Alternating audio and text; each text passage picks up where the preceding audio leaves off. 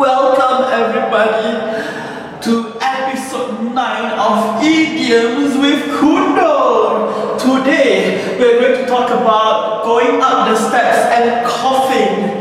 Yes, because today's idiom or peribahasa is bagai lepaskan batuk di tangga, which literal meaning means uh, you go up the steps and then you let out a cough.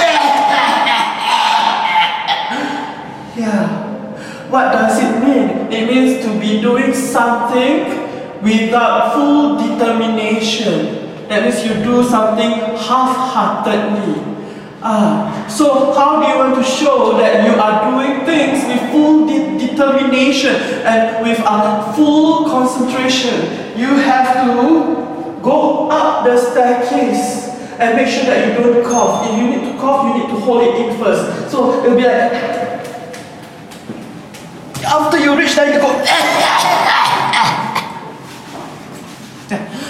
yes, melepaskan batuk di tangga to do things without any determination or to do things half-heartedly.